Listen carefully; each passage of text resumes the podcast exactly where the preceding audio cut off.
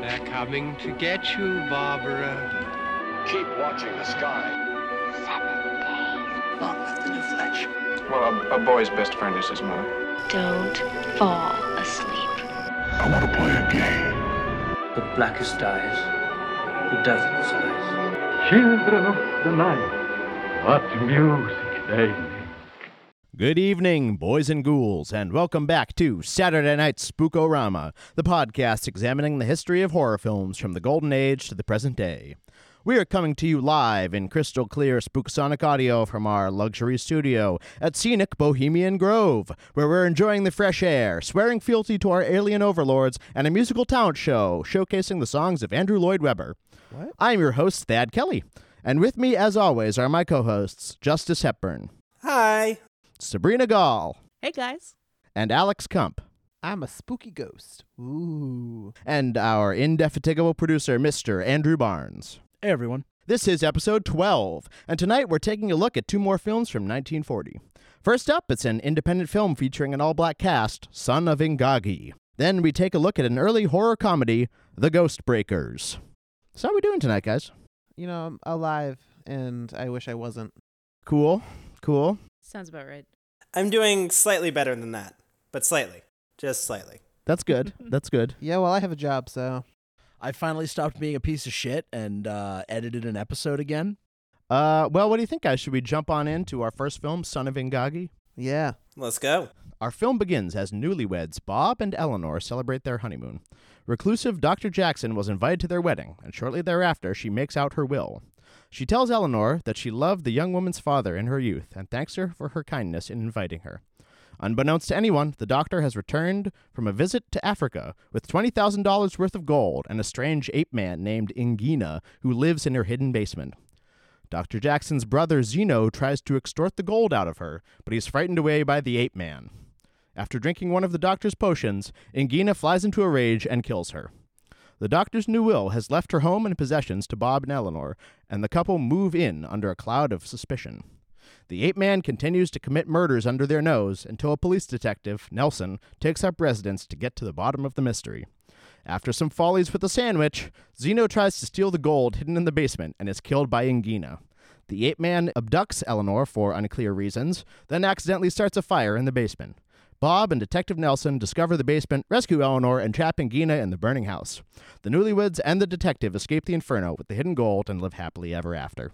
God, that was so smooth. That was so much smoother than the plot itself. what did we think of uh, Son of Ingagi? I definitely watched a screen for about an hour. that is true. Uh, it was a low budget independent film and it certainly shows. yeah. Mm. It's it's like what you show someone, um, a movie you would show someone for like a screenwriting class, the example of what not to do in, in writing character conversations. Yeah, well, you know, as I alluded to, this is an important film for a lot of reasons. I think that it has a lot of technical problems, uh, or technical and. It has a lot of problems. Uh, it's an important film, and I think it's an interesting film, and uh, in ways that we can talk about. But for a little bit of background, for those wondering why it's called Son of Ingagi and who Ingagi could possibly be, uh, considering that I never mentioned anyone named Ingagi in this um, uh, summary. Ingagi was a film uh, released in 1930. Uh, we alluded to it without naming it in our uh, review of King Kong back in episode. Insert episode here. Six. It was episode six? Back in five. episode five. Episode five. back in episode five. Just say the King Kong episode. Yeah, the King Kong episode. I already said that. As uh, Ingagi was a, a major inspiration for King Kong. Now, this film bears basically no relationship to it beyond uh, the name, which I assume was done for marketing purposes, uh, because Ingagi uh, was an exploitation film uh, masquerading as an ethnographic film. Uh, supposedly about um, a uh, a remote African tribe who offer up women to their gorilla god as sex slaves. Gorilla fucking. Wow. Uh, the film was made in Los Angeles, featuring uh, white women in blackface uh, and a man in a gorilla costume. Oh boy. Uh, when the premise was discovered to be utterly false, uh, the film came under litigation, but the film company that uh, created it had already, you know, vanished uh, before litigation could be brought against it, uh, which shows you the kind of movie that you know it was. But it, it was, uh, you know, well known enough that it uh, partly inspired King Kong and uh, was worthy of at least copying the title from uh, for this picture. And as we alluded to, uh, this is a film featuring an all black cast. Uh, it was written by a black screenwriter, Spencer Williams, who also appears in the film. To my knowledge, the director, Richard C. Kahn, was white. He was, yeah, but uh, he's he worked with a lot of uh, all black cast and filmed a lot of uh, black movies, which is cool. Uh, It wasn't uncommon for white owned film companies to make what they called race pictures out of a desire to capture a market. To explain that term, race films, because it doesn't sort of sit right in our modern tongue, that was the name given to movies made by black filmmakers featuring black casts and made for black audiences. At the time, these things were not being made by major Hollywood studios, which were really only interested in white audiences. We mentioned uh, Noble Johnson during some of our earlier reviews. Yeah, we mentioned Noble Johnson, uh, who appears in our second film this week. Uh, but yes, Noble Johnson and his brother uh, owned a uh, small company that made um, what they called race movies. And that's a, a type of film that has existed basically since the beginning of filmmaking, commercial filmmaking, uh, and mostly died out, say, around the, the end of the 1940s as culture and, and sort of commercial filmmaking changed. But uh, you know, you can find, I guess, antecedents later on in the black exploitation films of the 1960s and 1970s, and uh, a lot of these movies, although many of them were lost, uh, have been sort of rediscovered and critically reappraised in the modern day. Uh, yeah, guys, I don't know what what uh, what do we all say about Son of Ingagi? It was moderately enjoyable. I wouldn't say, you know, it was uh, 110 minutes long and eight minutes are lost for good. so, uh, you know, just barely over an hour. Just sort of like the. 70 minutes long, an hour 10. That's yeah. I meant I meant an hour ten because uh, words are hard, and so our numbers I went to theater school. Shut up. you know, it's sort of like a mummy movie. You know, if it's an hour long, like you can't really like You can't get too mad about it. Yeah. Uh, so you know there were some you know fun bits and some fun characters. You know, it wasn't a waste of my time, but it wasn't like a you know I guess productive use of it. It was. it's like the same as when I like sit down and like I'm like oh I'm gonna watch an entire seasons of Park and Recs tonight. I've done that. Yeah, I I think that uh, it's mostly interesting as a historical artifact. Whether or not it's the first black horror film is sort of unclear. I, I've been reading around, and apparently there's other sort of films that could fill that criteria, some of which are lost. It's definitely the first all black film that's a monster movie. Um, it does have the ape man monster. And I think that there you you know there's a lot of connections you can draw with this film to sort of the old dark house genre, which we talked about way back in episode one, in that it's any movie that reminds you of the Rocky Horror Picture Show is like an old dark house movie. You know, you got newlyweds, they move into a mansion, there's weird stuff going on. I think there's obvious parallels you can draw with sort of the golden age uh, horror films that Universal and others made in the 1930s. You know, there's very uh, Frankenstein's monster quality about uh, the ape man Ingina who kills people, but then seems, you know, at other times seems uh, childlike or or innocent. So, yeah, I don't know. That's a smart thing you said. Yeah, we're gonna make this podcast smart again. That's what I've decided. Thad won't let me drink three beers before we start anymore. Uh, especially in context of our other movie tonight, Ghostbreakers, I thought it was really interesting and kind of cool that this movie started out with A, a happy black couple, B, a, a black lawyer, and then C, a black doctor.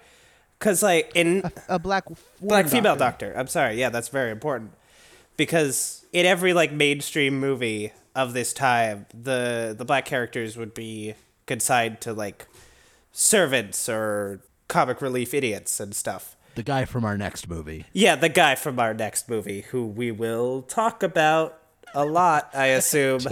no, I just thought it was really cool and interesting that like this movie started with like, hey, positive representation. That's that's nice. it was neat to see that sort of domestic scene, the vision of uh, sort of the 40s black middle class, also featuring some uh, delightful uh, jump blues from the Four Toppers. Oh yeah, that was great. They were Yeah. so great. I wanted them to come back again God, later. I would love to be surrounded by four toppers.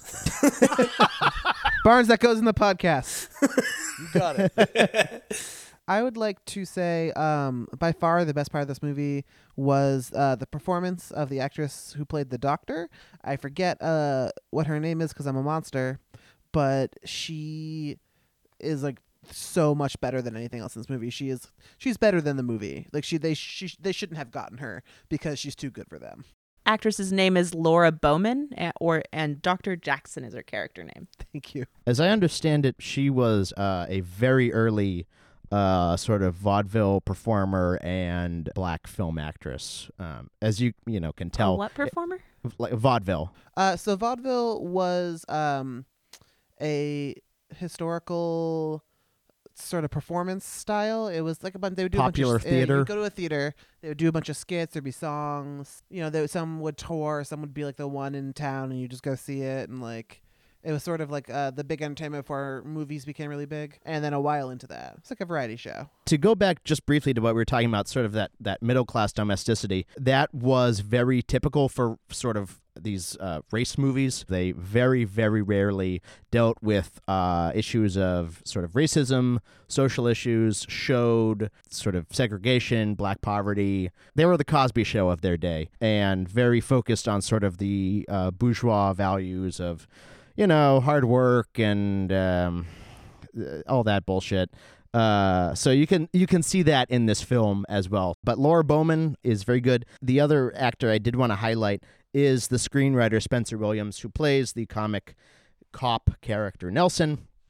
Uh, he was himself a black filmmaker. He directed the sort of um, all-time great uh, race film, The Blood of Jesus, uh, which is considered you know one of the greatest uh, movies of this type. And he also appeared uh, on the television version of Amos and Andy, which was the uh, famous uh, blackface radio show.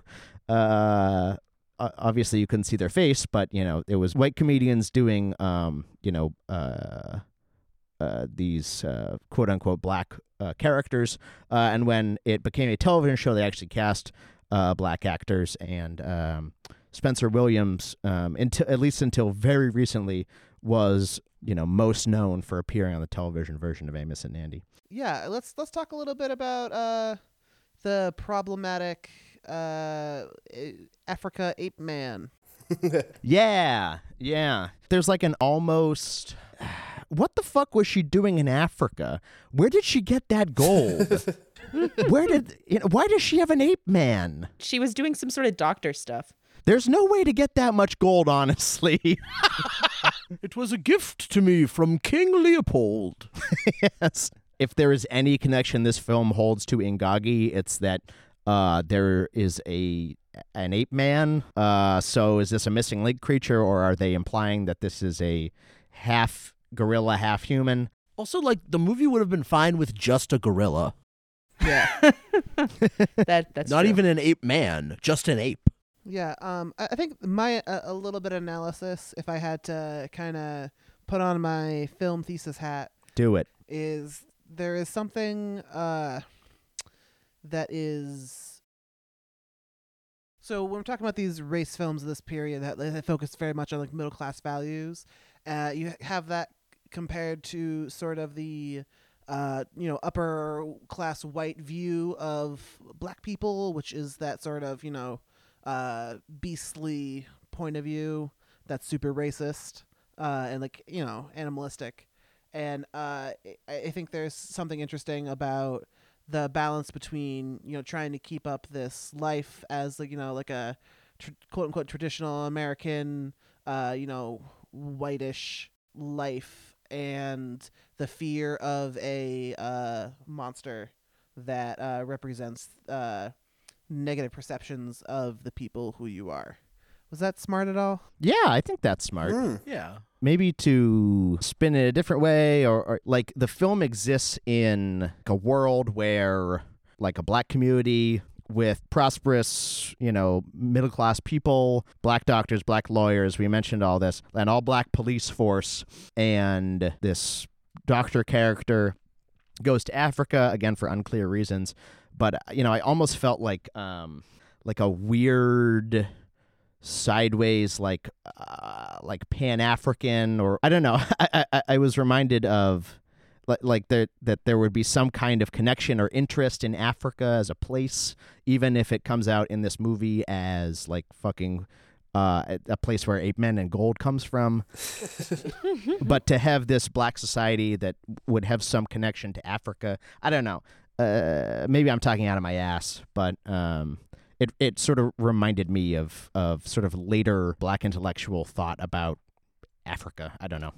I I think it's probably more like the seed of that. Uh, not this film in particular, but you can kind of see the the relation starting around this time period. Right. It's not And nothing is- anything too explicit or or really anything solid, but maybe a seed of it, like you say. Yeah. Well, gang, is there anything else we want to say about Son of Ingagi? Oh no, I I want to talk. I want to talk about the uh, detective guy. There is a very lovable scene with the detective where he's making sandwiches, and this is a this is what I think is a very uh, It's comic gold. It is comic gold. Yeah, no, it's cute. It, it's a cute scene, and and I don't want to to to rag on this movie too much because there is some cool stuff in it. I really like when uh, yeah, uh Dr. Jackson is killed by Ingina, and uh, you see like a an ink pot fall over and ink spill out everywhere. I thought that that was an effective um sort of substitute for explicit violence. Um, I would like to point out that this is the first film where we saw somebody get attacked and then bleed from their attack. Mm, oh yeah. that's true. But Barnes, say the thing about gold. Oh, okay.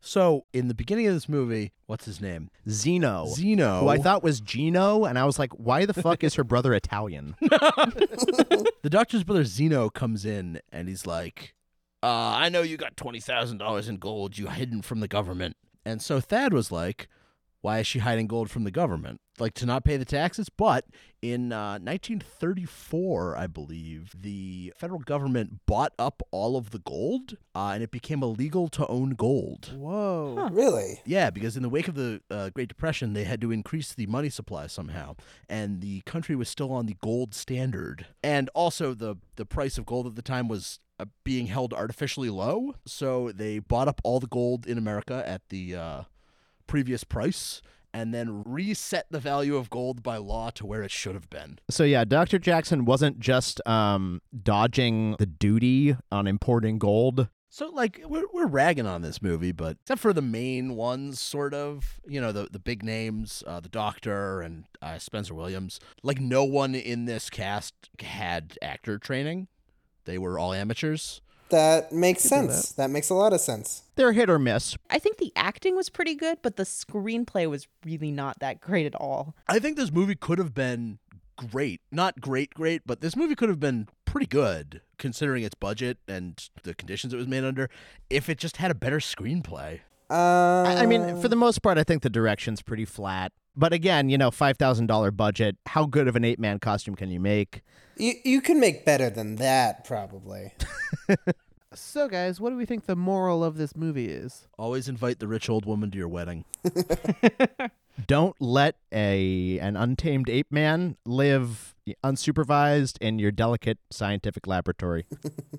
Uh, don't ring random gongs you find in people's houses. It will end poorly. In this film's defense, so many fewer people ring that gong than I was expecting.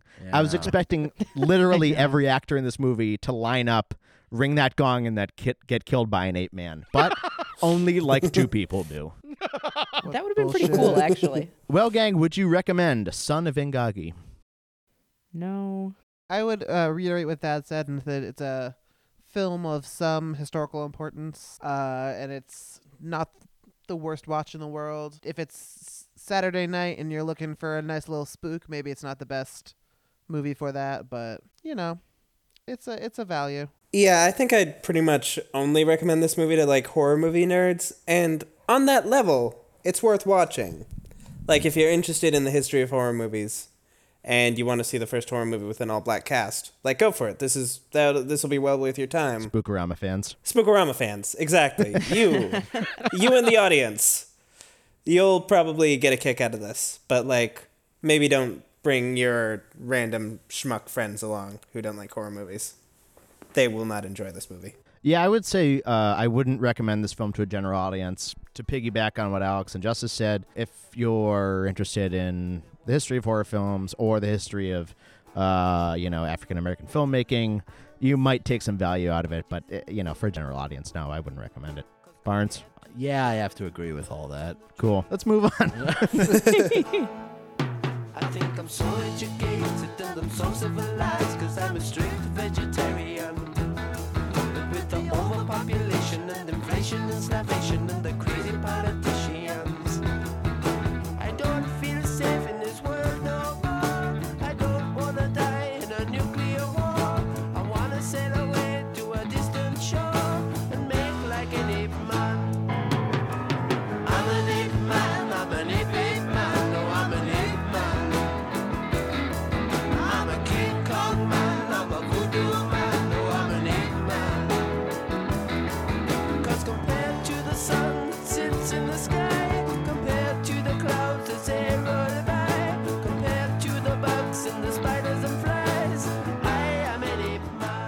So our next film is The Ghost Breakers. On a stormy night in New York City, Mary, played by Paulette Goddard, discusses her upcoming trip to Cuba with the Cuban consul. Mary has inherited a castle on Black Island off the coast of Cuba, but the consul warns that the castle is haunted. Mary is visited by Parada, a Cuban solicitor who makes her an offer to sell the castle by an unknown client, and also receives a call from a mysterious man named Ramon Mederos. Meanwhile, a radio DJ named Larry Lawrence, Bob Hope, nervously visits her hotel to confront a mobster angry over one of his radio stories. We see Mederos confront Parada, who shoots Mederos while Lawrence panically shoots his gun, thinking he's being ambushed by the mobster. Lawrence mistakenly believes he shot Mederos and runs to Mary's room to hide. He convinces her to let him in, and she talks the police away, not knowing that a porter has taken Larry aboard the ship on which she is sailing to Cuba because he's hidden in her trunk. Mary and Larry's valet, Alex, played by Willie Best, attempt to recover the trunk before the ship sails, but the three of them are stuck sailing to Cuba. On board, Parada appears and reveals he is also sailing to Havana, and Mary meets an old friend, Jeffrey, who also warns her against going to the castle. In Havana, Ramon's twin brother Francisco threatens Mary. Larry, Alex, and Mary all travel to the castle where they see a ghost, a zombie, and some other stuff. Eventually, they discover that Jeffrey has been trying to frighten Mary away from the castle with a Scooby Doo plot involving a silver vein, but he gets crushed to death. Everyone lives happily ever after. Uh, well, gang, what do we think of the Ghostbreakers? So much fun, but also uh, really something. Yeah, I think it's a fun movie. Yeah, I was extremely charmed by this movie, except for the parts that I was extremely put off by. Which parts would those have been, Massa? Ooh, ooh. Yeah, the the racist parts. Th those those were the parts that were troubling. I think that there's an interesting conversation to be had about that character. Not that it isn't racist. I want to say that straight ahead. It is, but there's an interesting conversation to be had. Yeah, I, I would say, um, you know, as much as there's a lot of uh, race related humor in his direction, he is also treated like an equal to everyone else for the most part. Or at least a human being, which um, Yeah. a lot of the, these types of characters are not in these films. He's still a servant, though. He's still treated like a servant. Yeah. Well, he's treated more like a, a, a I guess like a friend servant than like a like a Jeeves servant, which is a step forward at, at the time. Yeah, I mean, he affects the plot. He has independent ideas. You know, he gets off some quips. But okay, we'll talk about that in a second. So, uh, this film obviously uh, is a Bob Hope comedy from 1940. Uh, the year prior, uh, in 1939, he and I believe also Paulette Goddard made a film called The Cat and the Canary, which we mentioned in a previous episode. And that film was a remake of a silent film 1929. Uh, yes, uh, that Universal had made, uh, and they remade in sound as The Cat Creeps, which was a lost film. Classic examples of the old dark house genre. And The Cat and the Canary, the 39 version with Bob Hope and Paulette Goddard, uh, was one of the earliest examples of a horror comedy where, you know, a comedy spoofs the conventions of horror movies that had been established throughout the 1930s. This film, The Ghostbreakers, is in many ways a follow up to The Cat and the Canary. Uh, it features both Bob Hope and Paula Goddard again, and it's also a horror comedy. This one taking place in an exotic locale. As I understand it, it was sort of a turning point in the careers of both those actors.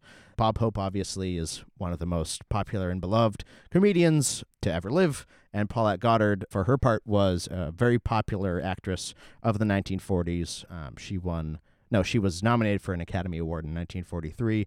Had a fruitful film career. She featured in several Charlie Chaplin films. Uh, lots of fun stuff. But uh, kind of all started here with The Cat and the Canary, which we didn't watch, and The Ghostbreakers, which we did.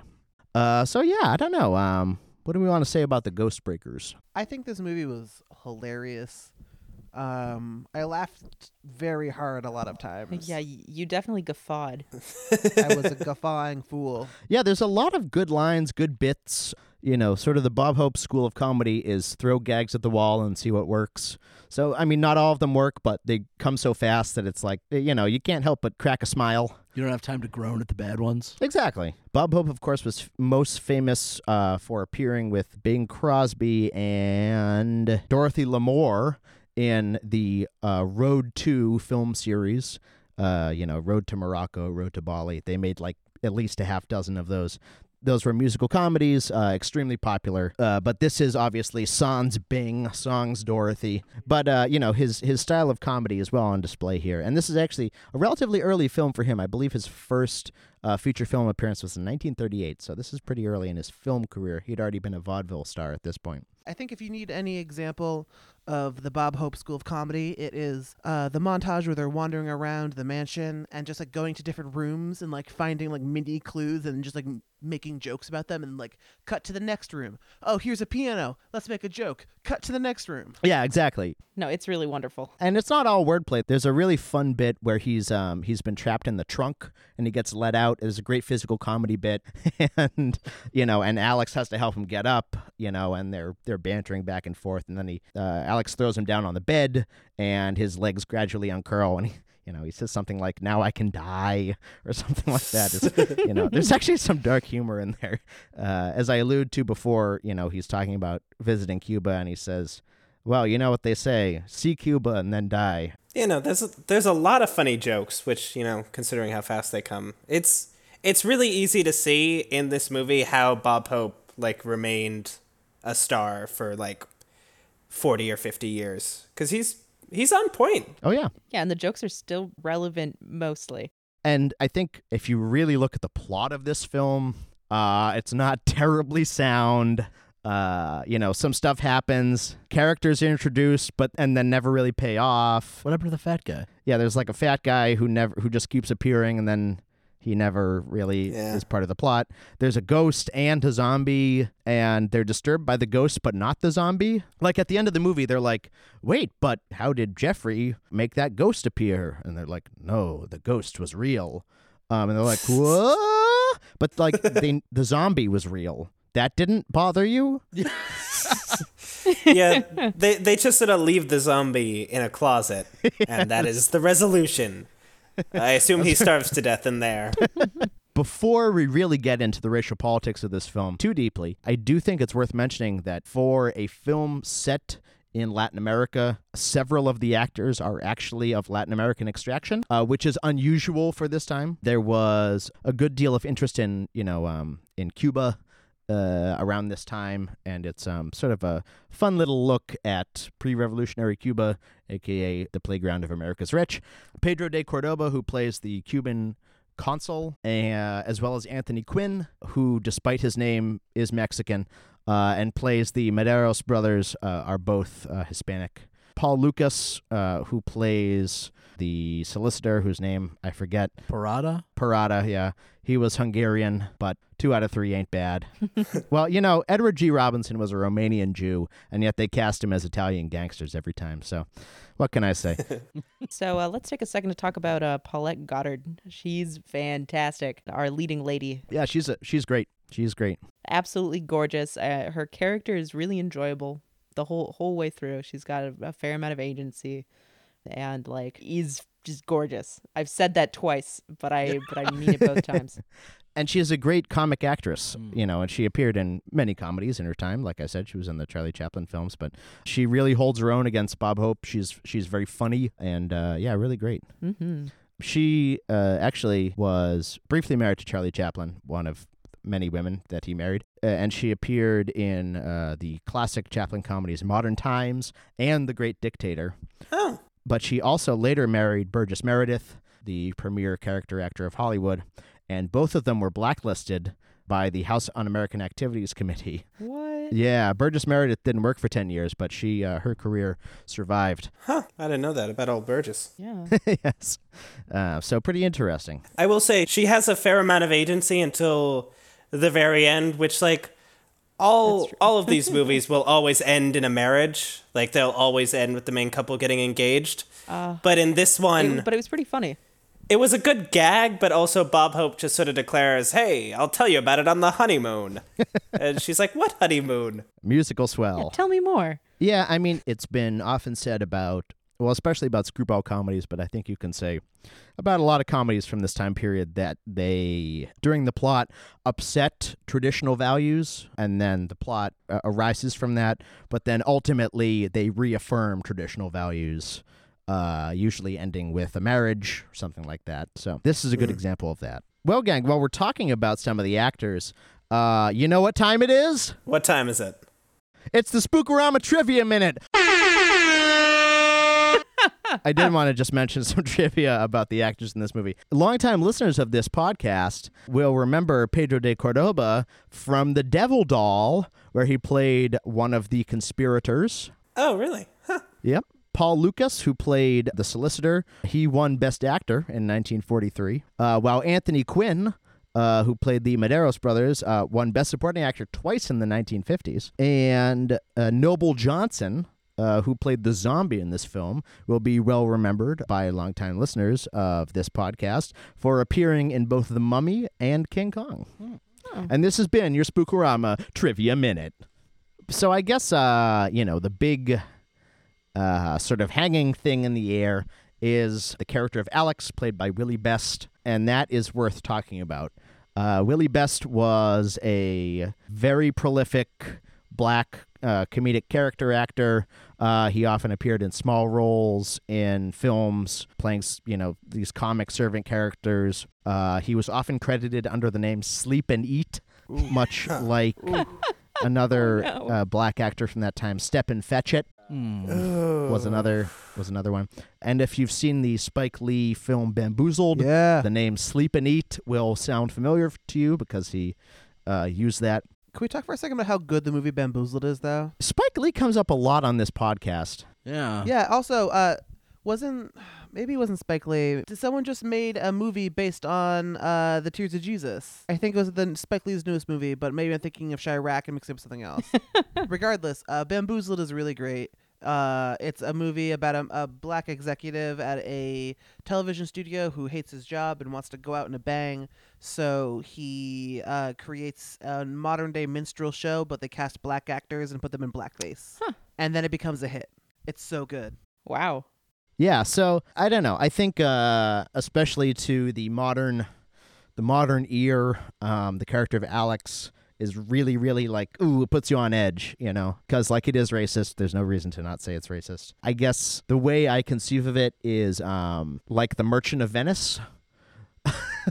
the character of Shylock is anti-Semitic, is an anti-Semitic character. Compared to the plays that were written at the time, Shylock is a million times better. Uh, the character of Alex in this film is a racist, an anti-black racist character. Compared to African American roles in Hollywood movies at the time, he's a million times better. so, you know, I, I don't want to excuse it or pretend it's not real. I guess it's just worth Yeah. saying, you know. Like I think of the scene where uh you know, uh Larry's in the the cabin of the uh, ship. He's just, you know, stretched out on the bed and, you know, and Alex says, "Did you shoot that man?" And Larry says, "Yes, I did." And Alex says, "No, you didn't." my gun is a 32 and that man was shot by a 38. This is a character who actually affects the plot, you know, who has his own ideas. uh, yes, it's a racist character, but definitely not to the grotesque extremity as was common at the time in Hollywood movies. The other thing I wanted to add about this movie being interestingly less racist than it could have been, I thought it was cool that Bob Hope and Alex were equally scared going through the mansion. Yeah. Like I kind of totally expected Bob Hope to be like comedically stoic and like Alex to be this bumbling idiot who's like terrified of everything. But like they were on fairly equal footing once they actually got in there as far as like we're both at a haunted mansion. this is spooky.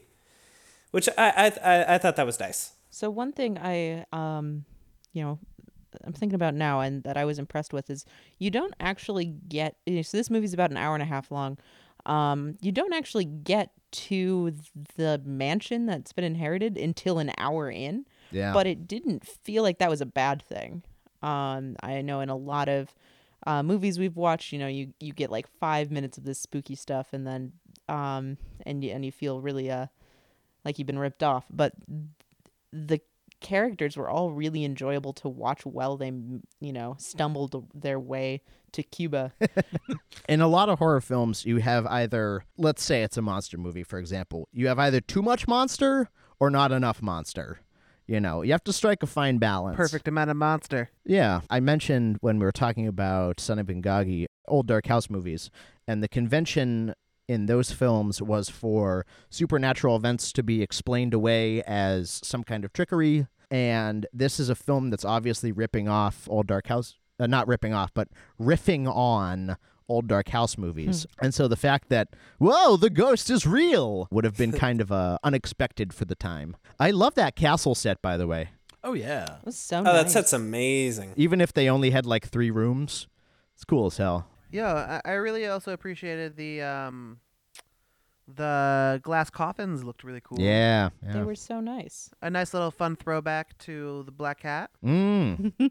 and speaking of um, Spookorama trivia, one thing I didn't mention is that the actress who played the caretaker, the mother of the zombie, Virginia Brissac, was one of those old sort of actors or actresses from the silent era, long career, but she's best remembered today for appearing in a Rebel Without a Cause, actually.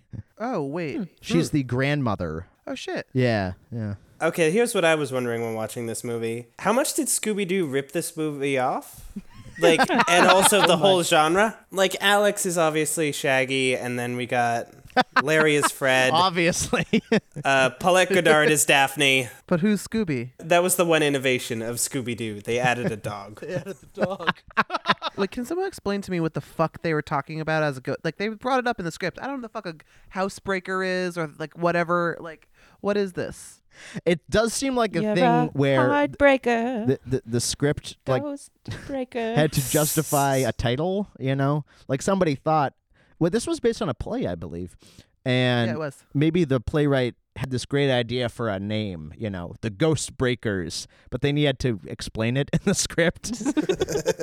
So I like went into this and like it starts with this blackout at this hotel and I was like, oh, like ghost breakers. It's like I don't know, like the lights in this hotel, haunted hotel are gonna go out and then like it's gonna be like like the breakers are down and like it's because ghosts are fucking with everything and ooh spooky and it had zero things to do with that and that's bullshit. Yeah, I was ready for it to be uh, pre Ghostbusters. Uh, you know, 1940s Ghostbusters. that they would round up ghosts somehow. Uh, Ghostbusters is certainly in the same vein. Yeah, I mean, I think you can uh, look at it as a uh, long distance relation, you know. Yeah, why not? A descendant. The long genre of horror comedies, uh, I think you can see as descendant from this. Anything that mixes horror and comedy. I don't know. The Evil Dead. Well, maybe Evil Dead 2. Scary movie. Scary movie. Oh, yeah. In fact, I think if this film has a like a direct descendant, it's Scary Movie.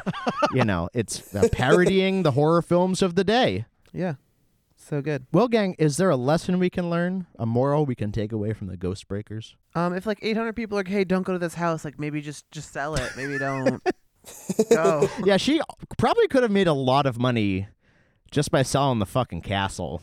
Like, isn't isn't it enough Let that guy have the silver. But then she would have had to live forever and um, not go to Cuba.